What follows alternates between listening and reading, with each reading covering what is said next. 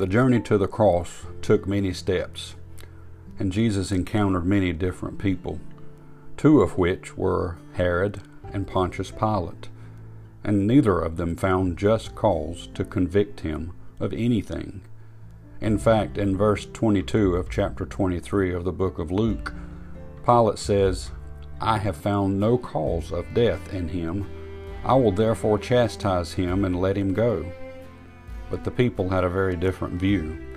The next two verses speak such. And they were instant with loud voices, requiring that he might be crucified. And the voices of them and of the chief priest prevailed.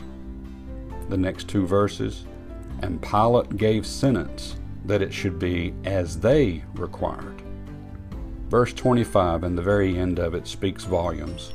And he released unto them him that for sedition and murder was cast into prison, whom they had desired. But he delivered Jesus to their will. Jesus along the way spoke many times of Thy will be done, speaking of the will of the Father. And Jesus himself spoke of being about the Father's business. So he had a priority, and that was to do the will of the Father. Thy will be done on earth as it is in heaven. He taught us how to pray in the will of the Father. But here we see a totally different picture. Two verses, and they required. And then here, but he delivered Jesus to their will.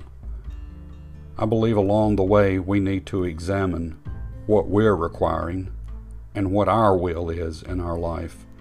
Many times I believe we want our will to be done instead of the will of the Father, and that's a very dangerous path to take. So instead of us doing our will, let's look at the Father's will and be careful what our will is.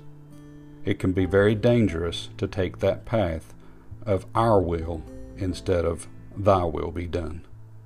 May God bless you and have a wonderful day.